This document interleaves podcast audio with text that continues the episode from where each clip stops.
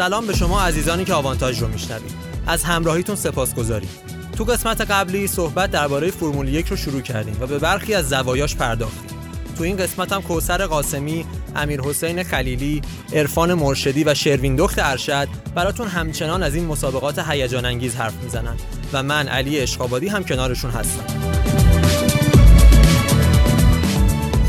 بریم ببینیم بچه ها چی آماده کردن. کوسر و امیر حسین سلام منتظریم که قسمت جدید فرمول یک رو شروع کنیم. سلام. این قسمت نکته های جالبی داریم که امیدواریم تو وقت کم برنامه بتونیم بهش بپردازیم. سلام بچه ها من برای شروع دعوتتون می‌کنم. این ویدیوی کوتاهی که آوردم و گوش بکنید.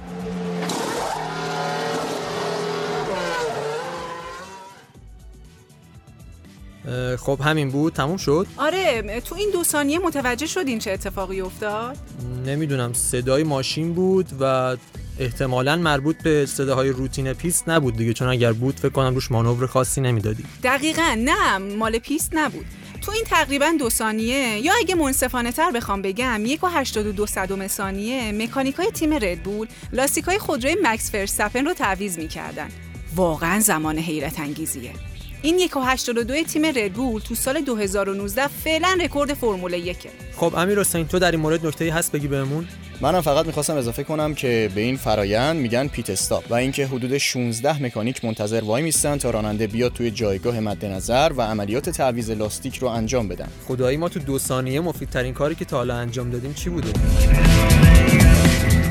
خب مرسی از ویدیوی جذابت. کوستر حالا برنامه چیه چی داریم؟ گفتیم تو برنامه دوم فرمول یک یه مسابقه کامل اتومبیل رانی رو با هم دنبال بکنیم و ببینیم چطور پیش میره. اول چند تا اصطلاحه که گفتم مرورشون بکنیم بعد. Steward. ناظر مسابقه است که معمولا از بین راننده های قدیمی انتخاب میشه و کارش اینه که درباره برخوردها و درستی سبقت ها و جریمه راننده ها و تیما تصمیم می‌گیره کلا. مارشال کسیه که کنار پیست وای میسه و وظایف مختلفی داره. مثل نشون دادن پرچم ها یا تمیز کردن پیست مسابقه در صورتی که تصادف یا برخوردی اتفاق بیفته. Grand Prix به مسابقاتی گفته میشه که در طول یک فصل فرمول یک برگزار میشه. مسابقات معمولا دو هفته یه بار توی یک کشور که طبق برنامه مشخص شده برگزار میشن.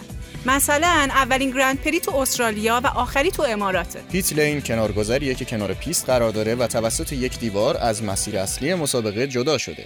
حد اکثر سرعت مجاز توی pit lane 60 تا 80 کیلومتر بر ساعت. و اما pit box به گاراژ هر تیم که توی محوطه خاص کنار پیست قرار داره گفته میشه. Pit box ها بر اساس امتیاز سال قبل تیم ها بین ده تیم تقسیم میشه و تیم قهرمان بهترین pit box رو از نظر موقعیت مکانی می‌گیره. و در آخر pit stop هم که جلوتر گفتیم اسم یه فراینده که طی اون اگه نیاز باشه راننده واسه تعویض لاستیک یا قطعات به گاراژ یا همون pit box میره. وقتی راننده از طریق رادیوی تیمی به pit فراخونده میشه باید دکمه تایید pit رو که روی فرمونش هست فشار بده تا اعلام کنه که دستور رو دریافت کرده. بعد توی گاراژ مکانیکا با روشن شدن چراغ خودشون رو آماده شروع کار می‌کنن.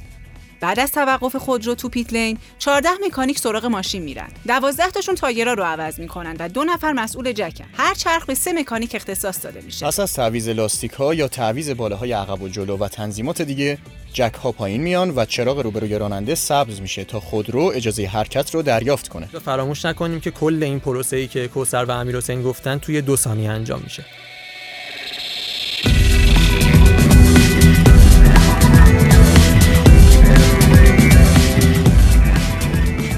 خب مرسی از بچه ها حالا شروین دخت و ارفان میان تا فکر می‌کنم که مراحل یه مسابقه کامل فرمول یک رو برامون بگن. شروین دخت سلام. منتظریم. سلام به همه. خب روال یه مسابقه فرمول یک اینجوریه که توی هفته مسابقه تیم ها روزای جمعه و شنبه صبح تمرین می‌کنن و شنبه عصر تایمگیری برای تعیین خط هر ماشین انجام میشه.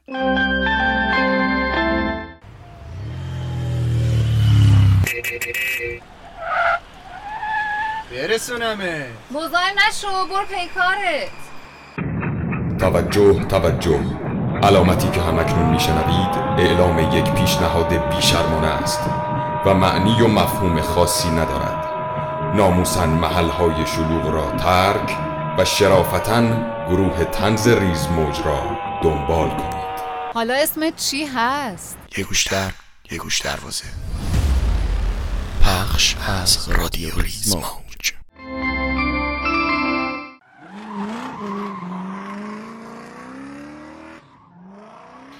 تو تایم گیری راننده ها سه بار سعی می‌کنن که تو سریع ترین زمان ممکن پیست مسابقه رو دور بزنن. پایان دور اول پنج ماشینی که از همه کندتر بودن تو رده های 15 تا 20 قرار می گیرن. و پایان دور دوم رده های 10 تا 15 و تو آخرین دور 10 ماشین اول مشخص میشن. این رده ها جایگاه هر ماشین رو تو خط استارت نشون میده. از اونجایی که سبقت گرفتن تو فرمول یک خیلی سخته سریعترین راننده ای که جایگاه اول رو تصاحب کرده و بهش پل سیتر هم گفته میشه شانس زیادی برای برنده شدن تو مسابقه نهایی که روز یک شنبه برگزار میشه داره. سلام بچه تا الان در مورد تایمگیری و دور تعیین خط صحبت کردیم اما روز مسابقه روز یک شنبه یه قرار مسابقه شروع بشه. می‌خوام ببینیم که چه اتفاقاتی میفته خب معمولا قبل از شروع مسابقه ها ماشین ها یه دور warm up میرن که با سرعت کم پیست رو دور می‌زنن. عموما مارپیچ حرکت می‌کنن که لاستیکاشون گرم بشه و چسبندگی لاستیک روی زمین به حد بالایی برسه. نیم ساعت مونده به شروع دور گرم کردن خروجی pit lane باز میشه تا ماشین ها یک دور توی پیست دور شناسایی رو بزنن و با پیست و پیچ هایی که داره آشنا بشن.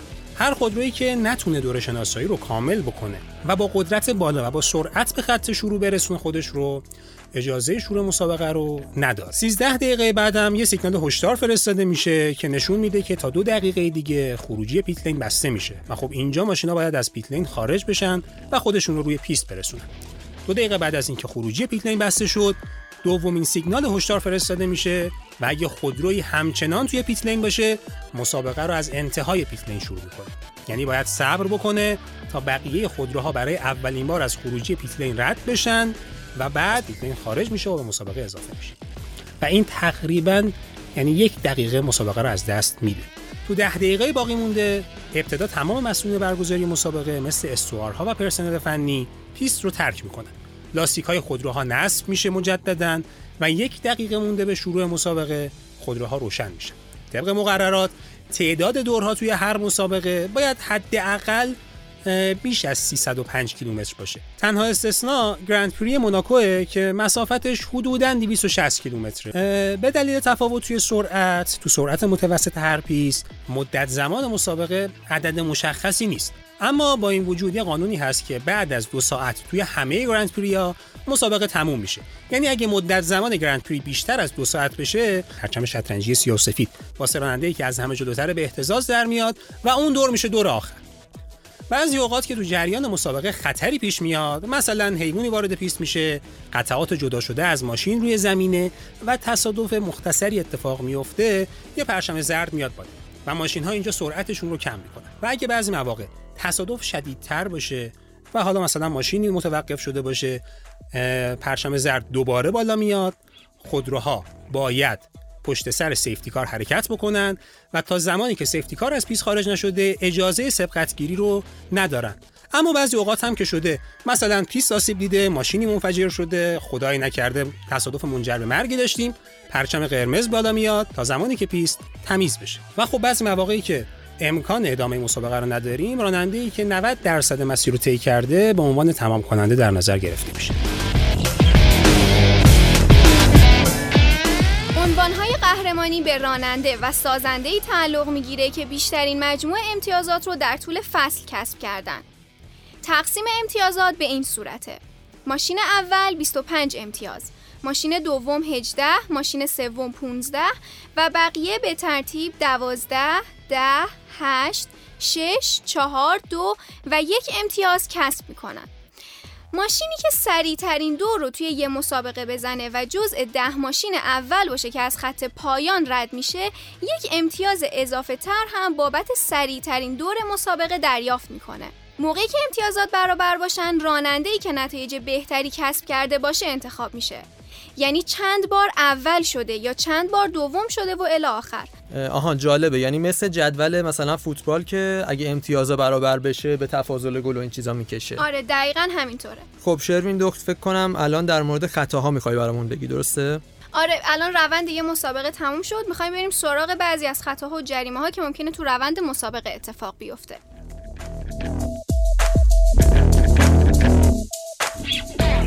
اگه شرکت کننده ای زود استارت بزنه راه بقیه رو بگیره. یا سرعت غیر مجاز تو pit lane داشته باشه مرتکب خطا شده. علاوه بر این راننده ها باید همه تلاش خودشون رو برای موندن تو پیست انجام بدن و نمی‌تونن عمداً و بدون یه دلیل موجه از مسیر پیست خارج بشن. بیش از یک بار تغییر جهت موقع دفاع کردن از موقعیت مجاز نیست. یعنی اگر راننده ای موقع دفاع کردن از موقعیتش مسیر مسابقه رو عوض بکنه در صورتی که مطمئن باشه حداقل به اندازه یک ارز خودرو بین خودروی خودش و لبه پیست فاصله هست می‌تونه به مسیر برگرده. رایج در این جریمه ها یا پنالتی هایی که داورا صادر می‌کنن جریمه زمانی 5 ثانیه، 10 ثانیه و جریمه عبور از پیت لینه.